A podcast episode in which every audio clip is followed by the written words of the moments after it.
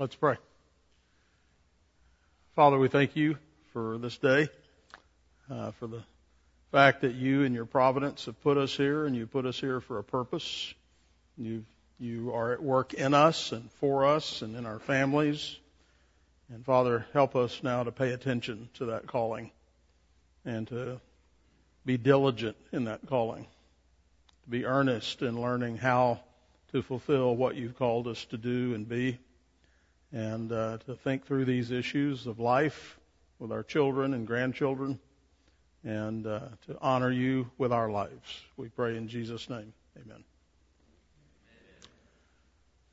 Today I want to talk about um, family culture as the bigger picture, if you will, of how we train our children. Uh, you know, there's the micro and the macro. We can look at the specific things. You know, how do you teach children to read, or how do you train them in this, that, or the other particular thing we want them to learn to do? Uh, to teach them about obedience and attitude and those kinds of things. But I think maybe the, the most important thing overall is to get a, a grasp and a concept of the fact that our families are cultures that, um, and it's in that context that learning takes place, and it, and that's a, another inescapable concept. It will happen. Uh, so Peter Drucker said, "Culture eats strategy for breakfast." Culture eats strategy for breakfast. So you can have all kind of plans and ideas, but if your culture, and we're going to say more about what that is, uh, is not what it needs to be, it won't matter because the culture will trump your strategy. So let me think about it this way: if you had a great curriculum um, that you had worked hard to, you've looked at a bunch of curriculums, and finally you settled this is the best math curriculum or the best English curriculum for school but then um, your your school day is totally disorganized, and you don't know where the papers are, and and you you get started at different times, and you're interrupted by a thousand different things. It doesn't matter how good your curriculum is. Uh, that curriculum is necessary. A good curriculum is necessary, but it has to be plugged into a culture and a context where it's effective. Your family has a culture or Another way we could say it, your, your family has a liturgy. We, we know what liturgy is when we think about the worship service. There's an order. There's a, a, a thoughtfulness that's been given to every, every element of worship, what we do, the call to worship and all the various elements of the worship. There's a sequence. There's, uh, they're connected. We, and we understand that or we should. And so there's a purpose and a goal and a function of everything. And so that is what liturgy does and a culture does. Uh, and so it's not a question of whether your family has one, it's only a question of what kind you, your family has. And that's the same with church, right? If we th- talk about all the different worship services, we have formal or less formal, or sometimes people will say we're not liturgical, but actually they are. They might not call it that, but it's really, and, and I know what somebody, usually when somebody says we're a liturgical church means we've thought about it, and it's a little more formal, maybe a lot more formal, uh, and we put it on a piece of paper. But even a church that hadn't written, eh, just like your family, if you hadn't written anything down, there's still a pattern of what you do, and the things you do or don't do teach something. The culture that you're currently cultivating will be multiplied and perpetuated in future generations, more so than you think. I always tell young couples that I'm counseling, if you don't self-consciously decide to change certain things from the culture you grew up in, then even if you didn't like them, when the pressure's on, that will be your default position. That's what you will do. That's the way you will resolve conflict. That's the way you'll keep house. That's the way you're going to default to if you don't have a plan to change it and to do something differently in every place where your family culture is sub-Christian, that will be passed along unless someone intentionally interrupts it and replaces it with a biblical culture. And I'm hoping that's you. So most of us have had the blessing of growing up in a Christian home. Many of us have. Uh, and we want to keep all the good things that we got there, but then we want to build on that. We want to improve that. We want to find the areas where we need to grow and change and self-consciously improve that. If we came out of a non-Christian home, we, there's still things we learned. Um, we learned any number of skills and whatever that we want to hang on to, but many things might need to be replaced. So this includes everything. What is a culture? It's everything. It includes education, discipline, worship, TV, music, books, conversation, play, the table, food, art, conflict resolution, fellowship, travel, vacations, recreation, rest, chores, hospitality, celebrations, holidays, giving, labor, study, and everything else. That's what makes up a culture. It's what shapes us. It's your obligation to be certain that every aspect of your family culture is as distinctively biblical as it as you can make it. That means you've thought about it in light of what the Word of God teaches us. That's what Deuteronomy 6 is all about. When you rise up, when you lie down, when you walk in the way, Scripture is directing and underneath and around and above all of that. And so I think we're sometimes tempted to think that child training is just a list of techniques and strategies, a list of do's and don'ts. And when we come to see it as a comprehensive, as comprehensive, that can feel overwhelming. Now, I could do a checklist. I can do, uh, you know, perhaps 10 things on a list. Uh, but it's harder when I start saying, no, it's 24-7. It's everything. Everything is a lesson. Everything is instructional. Uh, well, we want the quick fix. But sin and redemption are both comprehensive, right? It wasn't like a part of my life is affected by sin. All of my life is affected. And all my life is affected, of course, by the redemption of Christ. And both of those, uh, both sin and redemption, require, in, in, order for me to deal with those, require understanding, uh, knowledge, understanding, and wisdom. I have to know what's going on. I have to think about it.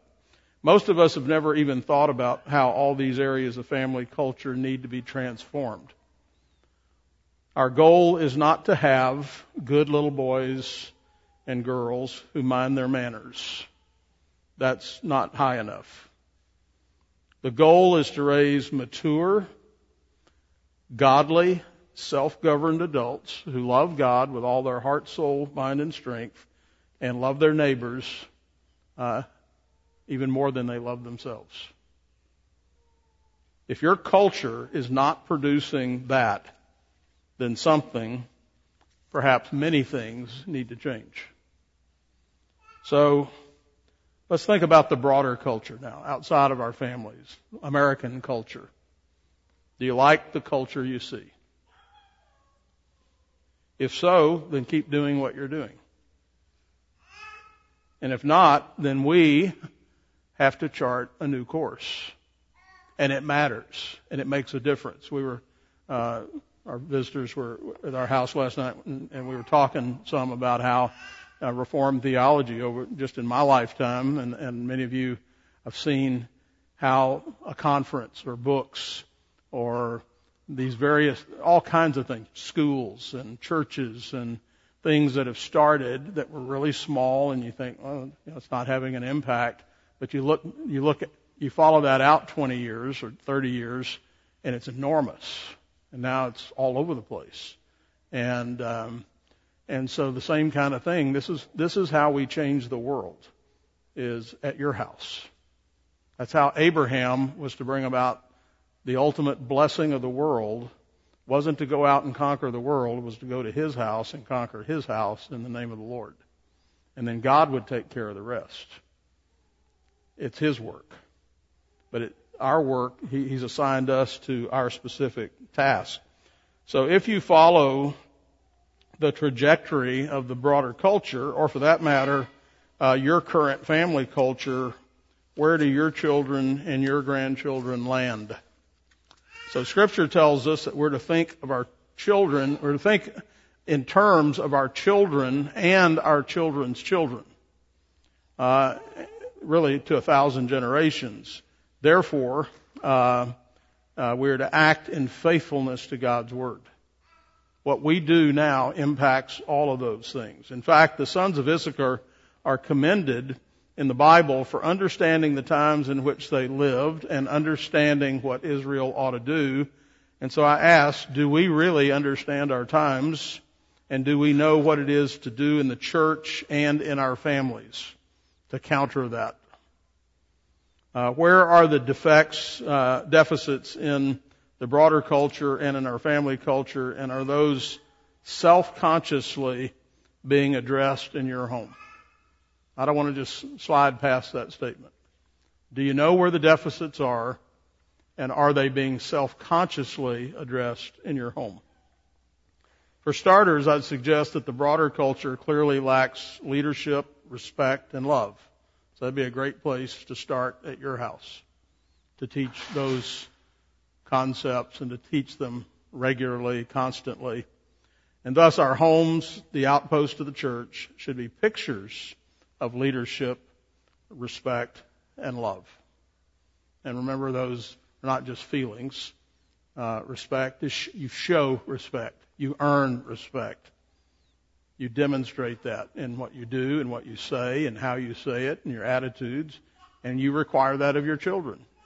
And you, you not just require it of them, you show it, show them what it looks like because you show respect. And you're respectable. You make it easy for them to respect you. And then you also show them what love is, sacrifice, self-sacrifice for the sake of others. And you require that of them, even when they don't want to do it. And you do it why? Because you love them. And that's what we're called to do. That's the culture we want to build. And so we tend to think of a culture as something that is out there, that's having an influence on us and our families, this external thing. But a culture is found anywhere there's a community of people. It's through culture that our way of living is transmitted from one generation to another. That's how we do it. And that includes education. That includes the, the verbal instruction that we give our children. But that's only part of it. It's, it's what they see. It's the habits that we have. It's the forms. It's the shapes. As Henry Van Til put it, culture is religion externalized. So you can look at a culture and you can reason backwards and figure out who's the God of this culture. You can, so you can go that way. It's another way of saying that our ideas and beliefs have consequences, and these consequences are visible in our communities. We might consider this the practical side of philosophy. It matters what we think. Every idea produces a particular kind of fruit, and every culture is the product of ideas.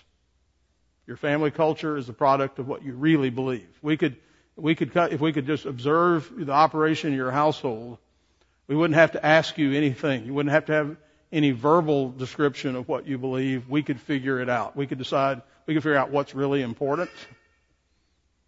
We could figure out whether you're, whether the culture is one that's more selfish or giving, loving. Is it disrespectful or respectful? Is it diligent or not diligent? I mean, we go down all the list of qualities and things in a culture. Is it lovely? Is it ugly? Uh, all those things would be present just by observation. However, not only do ideas have consequences, that's a, a familiar phrase to most of us, but I like to say consequences have ideas. You can reverse that. In other words, again, we can look at what's going on from the other side when we see a culture and its fruit, uh, which is what we often see first. Someone comes to our church, they might not know what we believe, but if they're around us for a few weeks, they'll start asking, you know, about if, if, if it's a lovely culture, they'll want to know how did you get this culture, and then we'd have to say, well, it's the ideas. Um, and uh, I jokingly one time had a uh, the guy helped build my house, and Carolyn is when John G was working on uh, your house uh, out there where Becky lived, and uh, I was out there, and he had hired uh, I had Drew and Parker worked for him one day, and they were just pleasant and yes sir and showing respect, and uh, it was the counter to someone else he had had working the week earlier, and uh, I got back out there the next day, and he said, "I got a question for you." I said, "What are you putting in the water out there?" And Wo- he thought they were both from Woden. Uh, he said, "He said those are the most respectful young men I've ever seen." And I said, "It's the sermons." Uh, and, and there was some truth to that. Um, and the other carpenter said, he, he, uh, he came to me separately and he said, if I had sons, those are the sons I would want. So that illustrates what we're talking about when we say we want to see the fruit and then in, inevitably it becomes attractive. You say, I want to know what produced that fruit. What kind of, you know, if you had a really good peach and you really, you would say, what, what variety is this? Where, where do you get more of these? What kind of tree, where, where's the tree this came off of?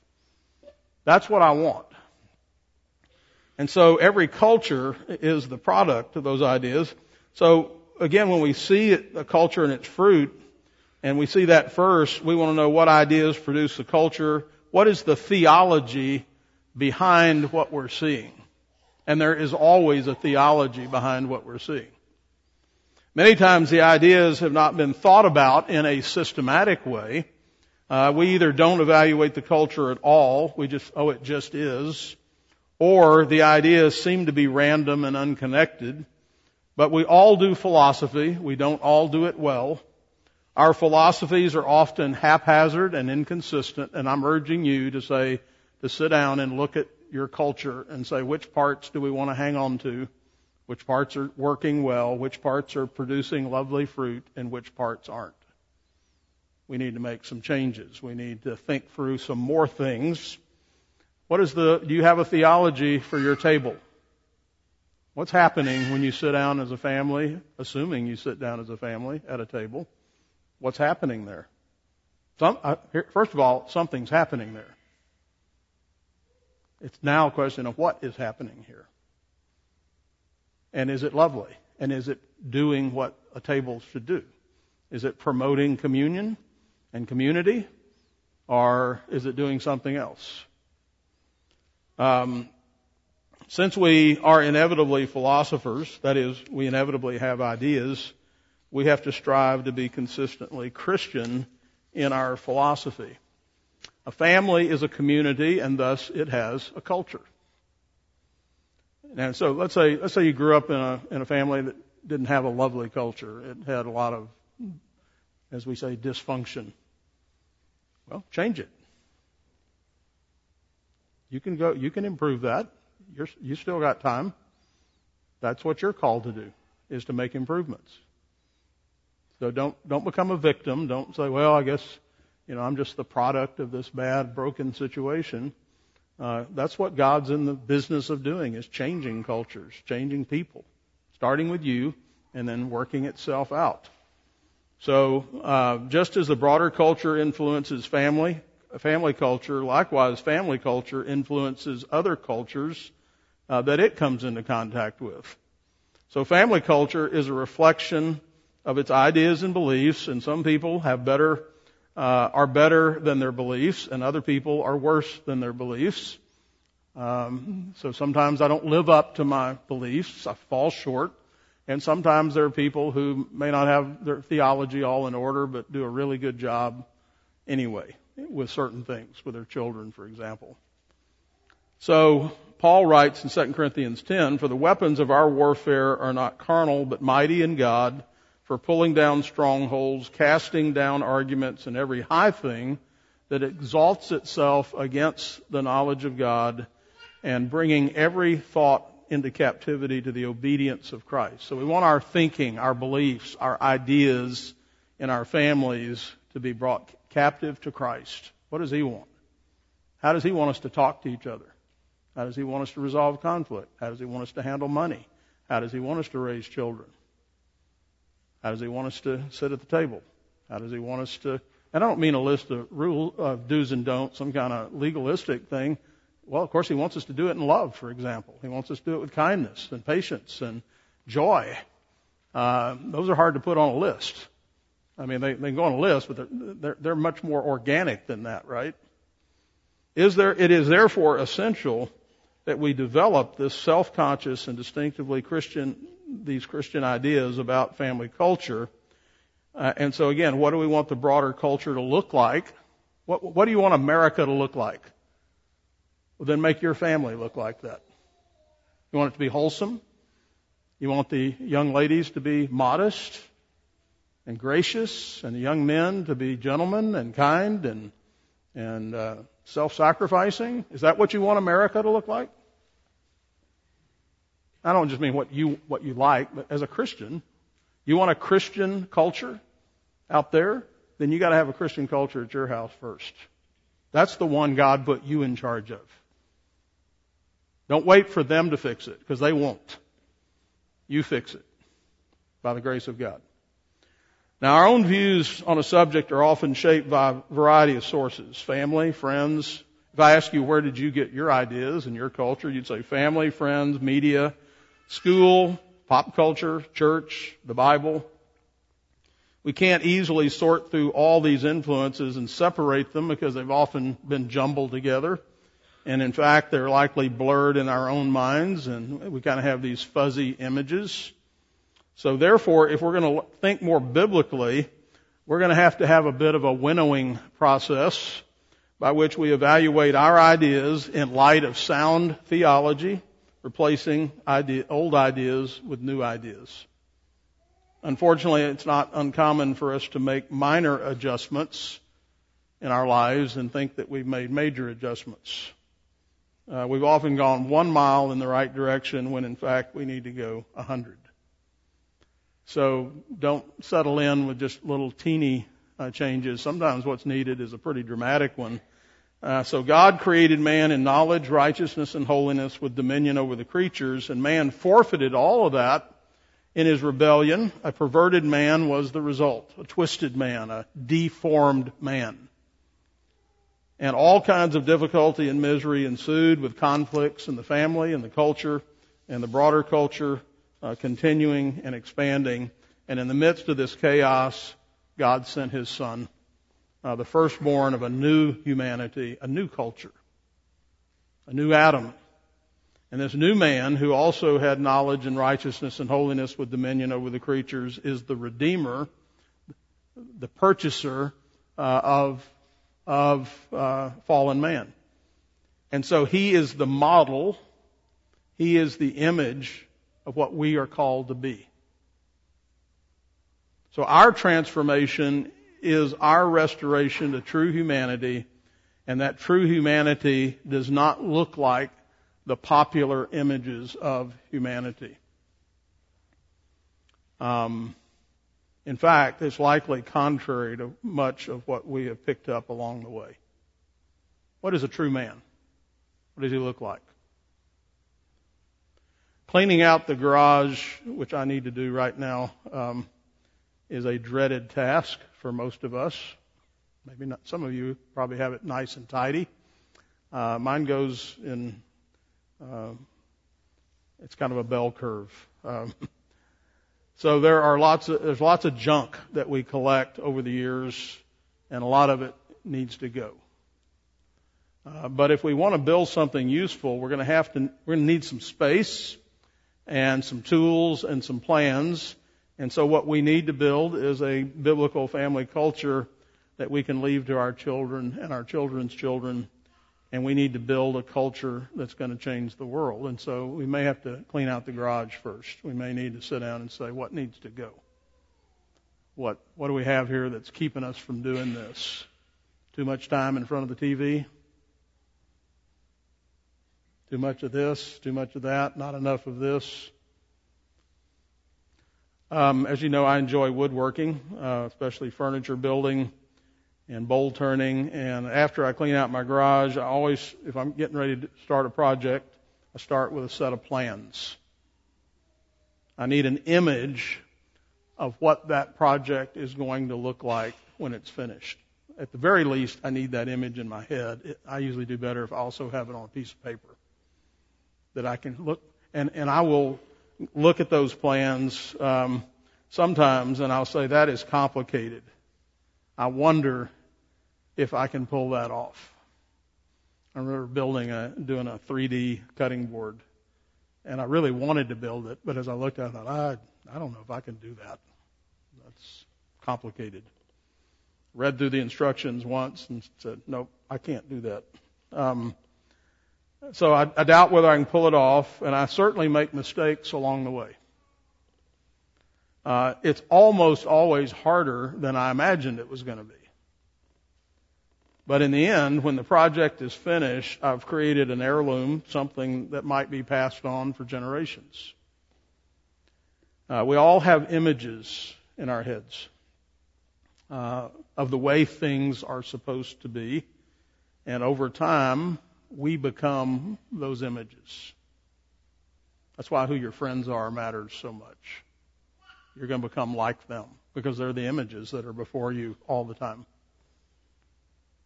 Uh, this is why we have to be careful about what goes in because what goes in eventually comes out. Our mental images are partly and subtly formed from past experiences, our own upbringing, and culture around us.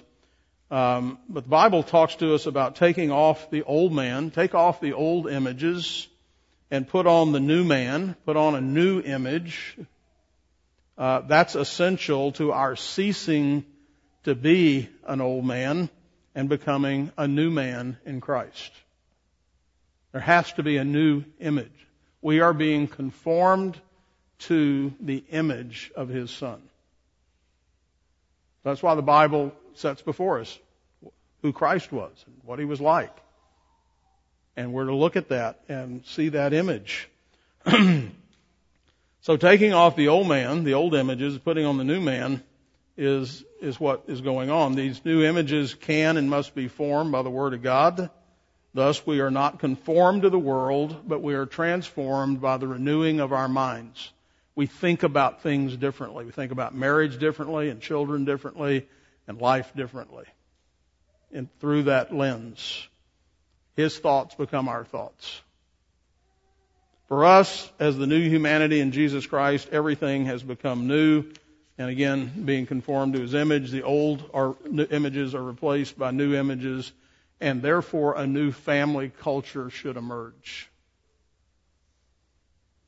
It's essential that we have before our mind's eye the picture of God's ideal family, is the ideal father, husband, wife, mother, children, and household. It's really, I think, a good exercise to sit down and just imagine what would a perfect father look like. Of course, we, we know that, right? Because we have one. What does a perfect mother look like? What does a perfect child look like? Now, these images will be too grand. Uh, too grand at first, anyway, for we all fall short of the glory of God. But it's in, uh, but it's His redemptive work, the work of the Spirit and sanctification, that moves us in the direction of those images. And so we're going to have to refer to those images often. That's one of the reasons we come back to church every first day of the week, to be reminded. We were here last week, and we'll be here next week. And we do see these, this liturgy, this culture, these images over and over and over and over and over so that it gets in our bones. It's ingrained. It's, it's how we think. It's how we live. Um, that's the purpose of liturgy. And so, um, within the context of the broader evangelical church, we can hear men honestly attempting to speak to a corrupt culture and calling people to repent, but there's often no solid biblical culture to replace it with. We can be critical of that culture out there all day long, but we've got to have something to put in its place. And so we're often not filled with models of what godly culture godly family culture should look like. For that, we're going to need some godly husbands and fathers to self-consciously form that image and then lead their wives and children to catch a vision of what family culture, that family culture looks like that honors our calling in Christ. What kind of adults do you want your children to be? That's a great image to have before you. So when you're dealing with a two year old or a four year old or a ten year old, you should be thinking, what do I want them to be like when they're grown? What is, whatever it is they're doing, good or bad, what does that look like 10 years from now, 30 years from now, if it doesn't get corrected, if it's bad? Or if it's good, what if I cultivate that? What's that going to look like in 10, 20, 30 years? All those things have a trajectory. They're going somewhere. They're going to bear some fruit, right? So, uh, loving, sacrificial, hospitable, hardworking, intelligent leaders, is that what this trajectory is? Or uh, what kind of husband or wife or father or mother do you want your children to be? That's why it's important for fathers and mothers to love each other and to set before their children an image of what marriage is. It's beautiful and attractive. So back to my furniture building. When the project looks complicated and overwhelming, what I try to do is focus on one piece. There may be a hundred pieces, and if I get to looking at that, I can feel overwhelmed. But if I turn to page three and say, step number one, we're going to make this piece. I've never made that piece before, but I read about it, think about it, figure out what tool I might need, make sure my tool is sharp, and uh, sometimes I cut a test piece on a scrap piece of wood to practice to be sure I'm getting it right. And I think, okay, I can build that. I might not be able to build the whole thing. That one scares me. But right now, all I have to do is build this one piece. I can follow instructions. I can produce that one shape or that one element that is part of the whole.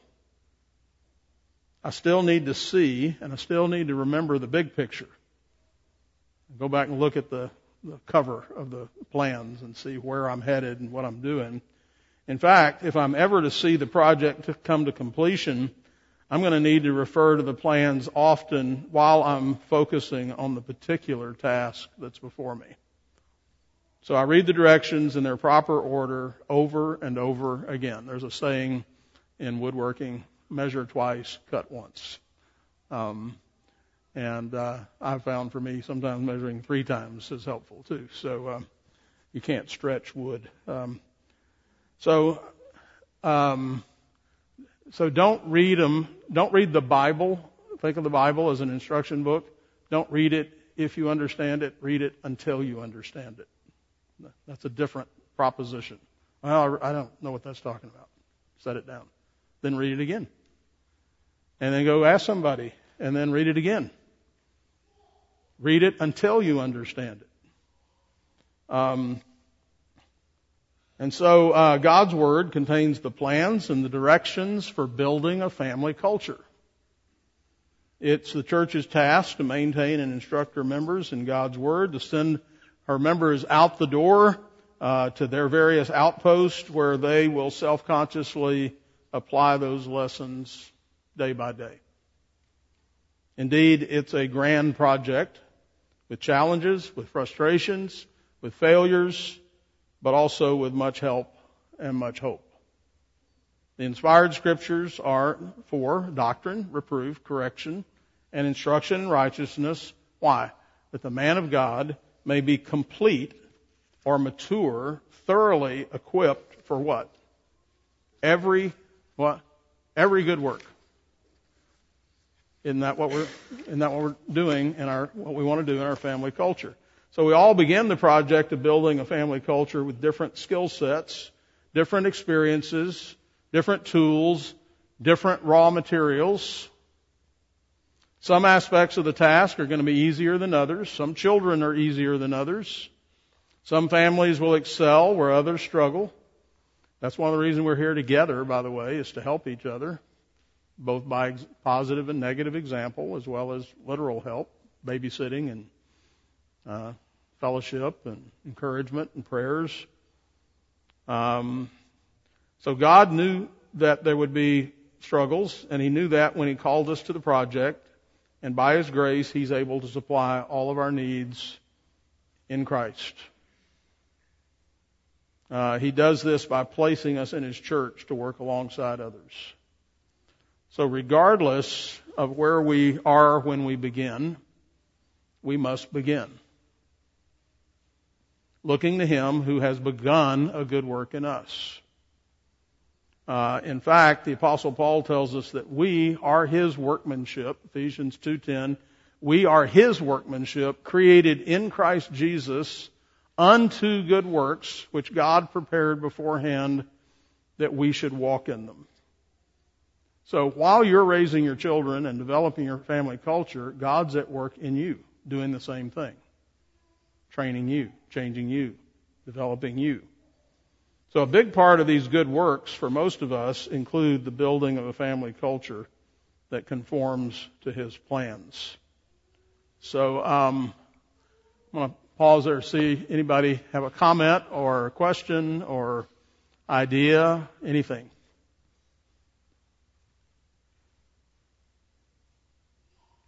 We'll sit here for seven minutes if you don't. Yes.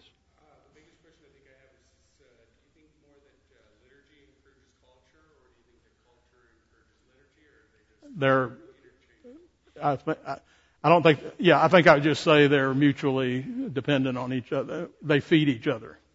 So um, it's hard to say which came first there, the chicken or the egg. Uh, they're mutually. Uh, so if you have a, a good liturgy, it's going to produce a good culture, uh, and a good culture. Obviously, you start with that, if you grew up a family, then you know you're going to these things are, are back and forth. So you can always improve. You can always get better. You can always have more understanding. More maturity is how I would put it. So if you, no matter what, where you start, you're starting here and you're hopefully if you're moving and you're moving in the right direction, you're moving here. And, and when you get to the end, let's say raising your children, you get here, you're going to look back and say, boy, we made a lot of mistakes. We, we tripped over here and here and if I had this to do over again, God forbid, uh, then I would, we would change some things. You, why? Because you've grown and you've, you've matured and you've learned from your mistakes. So, um,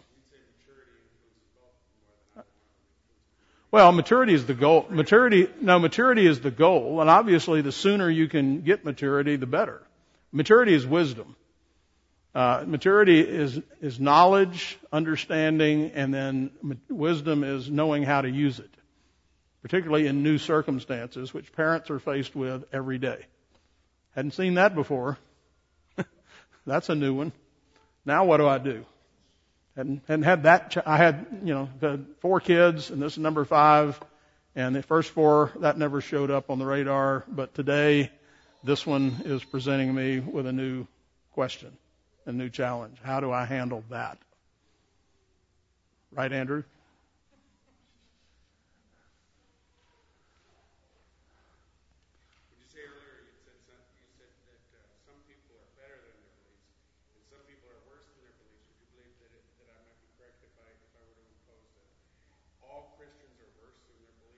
Yes. And most civil atheists, the ones who are civil, trying to be moral, are better than their beliefs. Well, what I say is uh, two different things. Yeah, all Christians, since our standard is perfection, the, you know, you're to be perfect as your heavenly Father is perfect.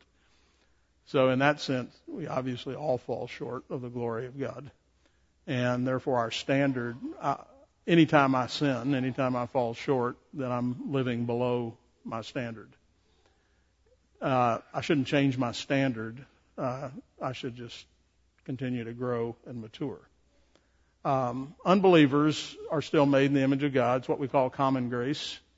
And they live in God's world and they work and they produce things and they invent things and they do kind things. There's still, there's still a remnant. Just like there is a remnant of sin in every fallen man and woman, there is a remnant of the image of God in every fallen man and woman. So I say, uh, good people do bad things, and bad people do good things. But the the things, those good things, don't make us right with God. Jesus Christ makes us right with God. It, it is His righteousness, perfect righteousness, makes us right with God. So, um, the good works are the product of faith in Him and gratitude, and uh, we we love Him, therefore we keep His commandments. So He's changed our hearts. Yes, sir. Yes. Good. Well, I don't. I guess it depends on what his beliefs are. But he, in that case, he obviously doesn't believe that this baby is made in the image of God. That's not his motive for being pro-life. Maybe he just thinks babies are cute. I don't, you know, whatever. So his, yeah, his, their quote theology is bad. They're false God or no God. Uh, everybody has a God, but uh, that's another discussion for another day.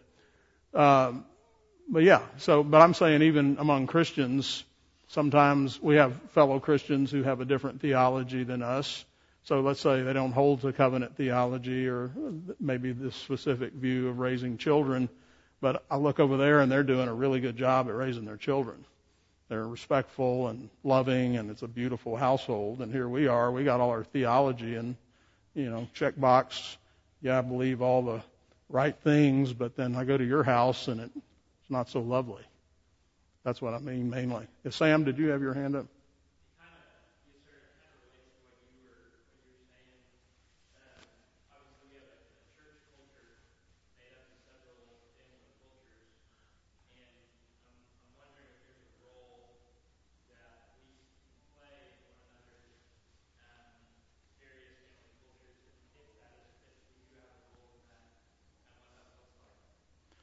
Well, friendship, it starts with friendship, spending time with each other. That's why hanging out at each other's house or having people over for dinner, or going to the park, or being at fellowship meals, getting to know one another is where that begins. So we have relationships and we live in community. And so obviously there's the broader community when we're all sitting here like we are right now or at a fellowship meal, but then there are the individual conversations, the again, times that are people, or you're at their home or they're at your home. That's why all those things are really essential that we uh, are able. Sometimes we see things we like and we say, man, I like, I was over at so and so's house, love the way they did family dinner together. I think we want to borrow some of that. Or I really hated the way they did family dinner together. Let's be sure we don't do that. Um, and uh, so that's what I mean by learning positively and negatively in, in a community. Um, but as you develop close friendships, you should be able to sit down and have those conversations with each other and ask. I really think one of the best things to do is find two families, maybe one that's about similar age kids that you have, and then an older family and say, you know, I really respect them. I like what I see. I'm going to ask them if from time to time I can go to them and get advice or ask them how I'm doing. But you got to spend time. They can't answer that if you're never around them and you don't spend time with them. But having genuine input is really helpful because you have blind spots and you need some other folks to point those out to you. All right, uh, we're out of time. Let's pray. Father, uh, we give you thanks again for your word, for your love for us, for you giving us children and giving us families Help us, Lord, to honor you in that calling and to be found faithful, to be good and faithful servants. Bless us now as we prepare for worship. In Jesus' name, amen.